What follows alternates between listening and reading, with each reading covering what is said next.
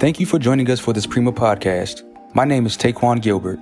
I am the education coordinator at Prima and the moderator for today's podcast. October is National Cybersecurity Awareness Month.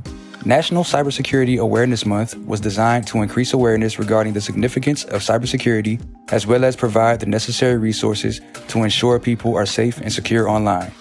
To commemorate the 17th anniversary of National Cybersecurity Awareness Month, Prima created a National Cybersecurity Awareness Month podcast series. Each week during the month of October, Prima will feature podcasts that share important information about cybersecurity. On this podcast, Tony Benson, Deputy Associate Director for the Cybersecurity and Infrastructure Security Agency, will speak on the future of the cybersecurity workforce and education focused resources. Please enjoy the podcast. Thank you for joining us today, Tony. You're welcome. I'm happy to be here. To begin, can you give us an overview of the current cybersecurity ecosystem and the workforce shortage? Absolutely.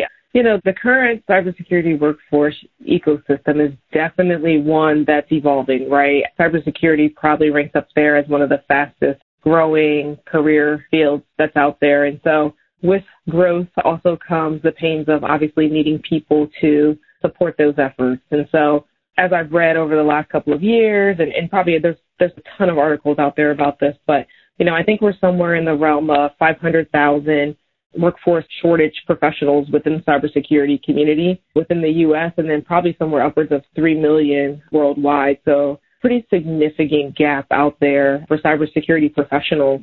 I think also one of the areas that people tend to forget about is that there are paths to get into cybersecurity, but within those paths, what we're finding are a lot of people are coming out of college or, or different areas and they aren't workforce ready.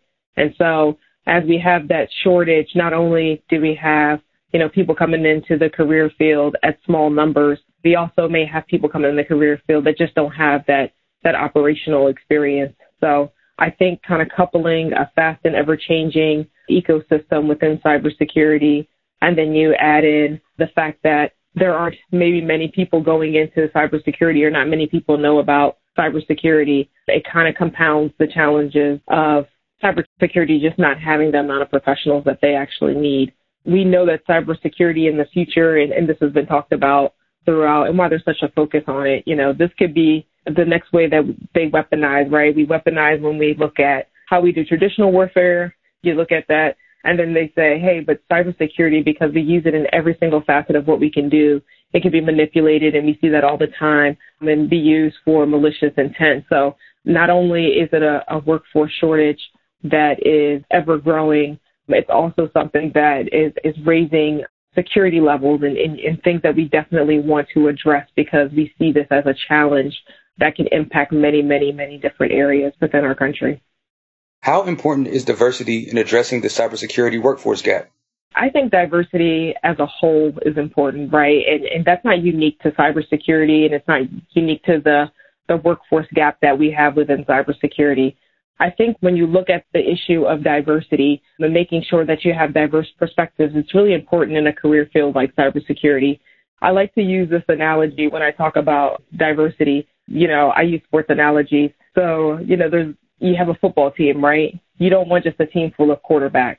Who's the quarterback going to throw the ball to if it's just a team full of quarterbacks? So it's the same idea when you think about workforce diversity and having that diversity and even the inclusion piece, which sometimes gets forgotten about, incorporated in very early into the process.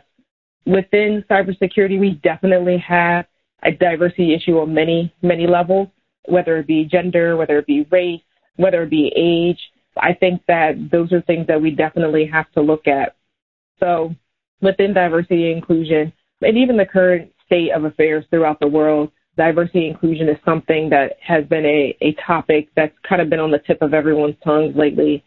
I think looking at the, you know, diversifying the hiring is very, very important, but it's also important that we look at the inclusion portion because what happens is, is that you can diversify your workforce but then a person enters that workforce and enters into your community and the inclusion piece is not there. So how do you retain those people? How do you make those people feel as though they're a part of that community? And I think in order to do those things, It goes back to the way that we hire. It goes back to the way that we think about hiring. It goes back to really being inclusive and making our workforce truly look like what our nation looks like. It's a melting pot of ideas, a melting pot of people. And in order for us to really not only scale the gap, we have to have representation from all types and all walks of life. Without representation, I think you lose that inclusion piece because you bring people in who, who are very much different, but they don't have anyone that they can identify with. So how do we kind of encompass all of those things? Even, or just as important, I should say, is that you want all voices to be heard. So it's one thing to diversify your workforce, but then not be inclusionary of all the ideals that are within your organization or, or sorry, ideas of the people that are within your organization. So it's great to have the number, but let's make sure that once we have those numbers and once we've found solutions to increase the diversity throughout organizations, we're also thinking about how we include those personnel into all of our practices and at all leadership levels throughout the industry as a whole, I should say. Additionally, as part of the workforce gap shortage that we see, we also understand that there's so many barriers to entry into to cybersecurity. I'm sure we'll get into that a little later as well, but we need to eliminate some of those barriers. And I think once we eliminate some of those barriers, it will allow us to not only address the diversity issue up first, just like in cybersecurity, we always say, say think of security first when people are building products or cars and things like that. We need to think about diversity up front and have that baked into the process so that it's a part of our culture and it's a part of what we do versus something that we kind of tag in at the very end or something we think about as an afterthought. So I think there's a lot of opportunity there. I think in a career field that is so dynamic, you definitely need dynamic personalities, dynamic thought process, different backgrounds and experiences to really kind of propel cyber to the next level in this next generation of cyber that we're about to enter into. What efforts have been made to close the cybersecurity workforce gap, and what still needs to be done? So I think that there have been tremendous amounts of efforts done to address the workforce shortage, done to address the ability for us to scale within cybersecurity. Everything through academia. I think a lot of academia organizations, colleges and universities have looked at how they deliver curriculum and, and making some hands-on elements there. I think within the private sector, they've opened up, you know, additional training, not only that they do in a vendor capacity, but also trainings for their internal staff. I think throughout the nonprofit industry that they definitely have looked at options for affordable training and getting more people trained and incorporated into cybersecurity. And I think as a government, we've definitely done some things. We've had the incorporation of like the NICE cybersecurity framework, which is a great standard to utilize within your organizations to measure your organizations against so that you're really looking at the knowledge, skills, and abilities that are required for a cybersecurity professional. And then I think also just throughout the government, we've looked at some government wide solutions that allow us to look at it from a holistic standpoint. And I think that the one thing that we're probably lacking is a cohesive look. So I, have kind of identified a couple of areas within academia, nonprofit, private sector, and government where we've made strides. But I think a holistic effort um, combining all of those things together is something that the cybersecurity community is missing. And it's something definitely that we want to overcome in the future. The only way that we're going to scale this or the only way we're going to be able to shore up or, or I should say shorten the cybersecurity workforce gap is if we really take a hard look at how we can all leverage and play our parts, but how we can have a level of synergy with each other and ensuring that the professionals that come out of academia are ones that are job ready.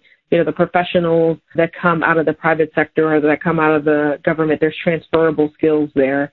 And so that each time a cybersecurity professional moves or pivots within their career or does different things. I know in my career, I've, I've done military, private sector, and now I'm in the civil service. There's transferable skills there. You're not starting from scratch each time. So how do we baseline what that looks like and how do we kind of come together as a community. I think when we get to the point of understanding, and I think we're really there, we just need the solutions to be able to do this, is that there's no one solution for this problem. It's a very dynamic problem and it takes dynamic thinking and solutions. And so once we start to really come together and look at a holistic plan, that's when I think we'll start to see this workforce that really start to shrink and we really start to see the fruits of our labor when it comes to cybersecurity education and training of the future. When looking at the challenges in the cybersecurity workforce and filling the pipeline of qualified professionals, how important are today's K through 12 students? K through 12 is very important to the next generation of everything, right? And, you know, within CISA, our motto is defend today, secure tomorrow. And surely that's what I think K through 12 is. K through 12 is truly that secure tomorrow. And so I think when we look at this from a perspective of how do we grow and cultivate the next generation, we have to look at cybersecurity as being part of those core elements because it ties into everything that we do, no matter what profession or, or career you choose in the future or profession that you're in, even in your daily use, right? Our smartphones, our our computers, our our tablets, everything relies on some level of cybersecurity, whether you know it or not. I mean, down to our refrigerators at this point. And so I think that K through 12 is so essential, and we really need to look at how we're getting the level of awareness about cybersecurity to our youth. I think there's a ton of opportunity and unexplored space in that area. Within CISA, we do some work with an organization called cyber.org.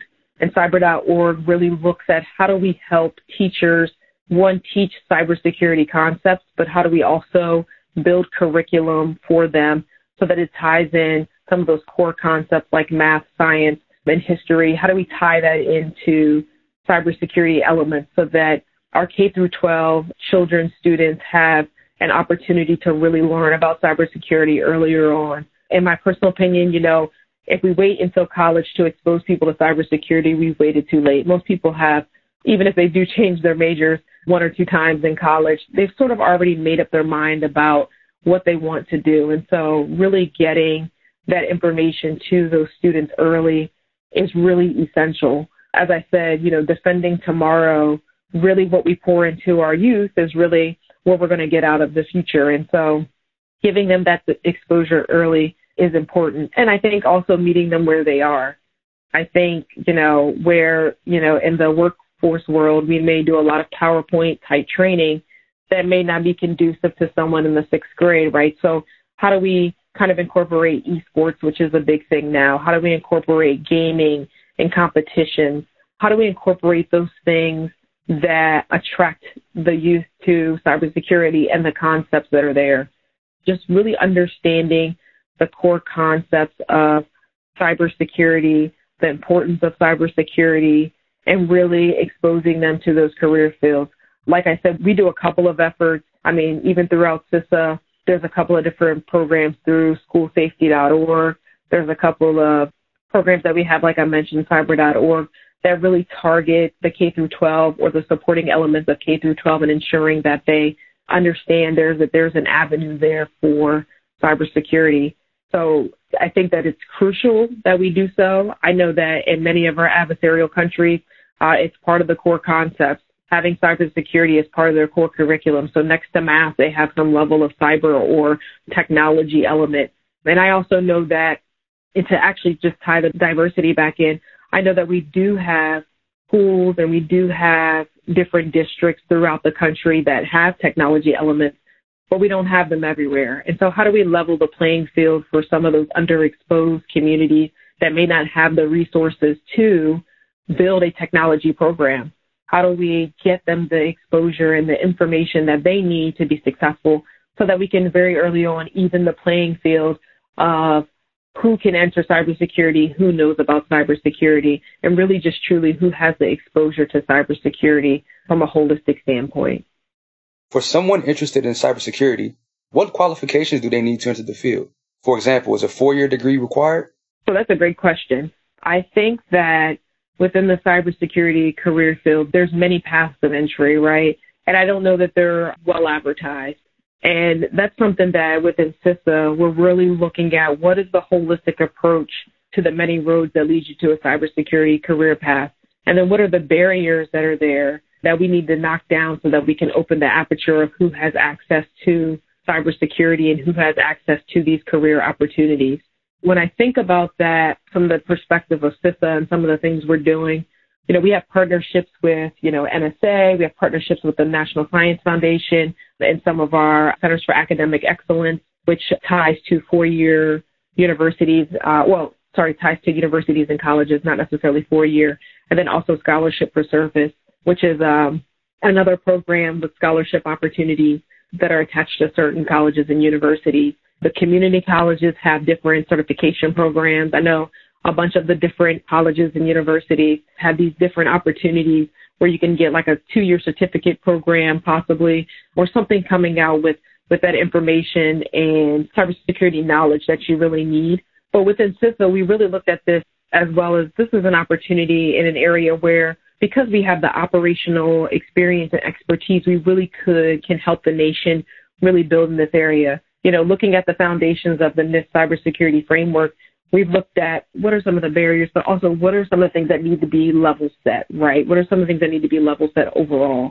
So we're looking at something called academies that we're developing, and, and academies really is a look at skilling and reskilling cybersecurity professionals. And so what that means is is that, you know, maybe at the initial skilling of someone coming out of high school or someone that's looking for a career change, how do we give them that skill set that really gives you that baseline cybersecurity background that you need to come in and be an entry level analyst? How do we reskill someone who may have been in the workforce for many years but are looking for a career change or are very interested in cybersecurity?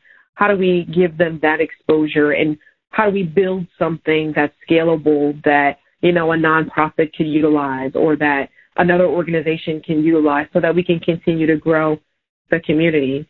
In addition, we're looking at as we build these entry level cybersecurity professionals, how do we develop a career path for them, right? How do we keep them interested in cybersecurity? As we know, cybersecurity has so many different facets. I mean, everything from cyber policy to penetration testing.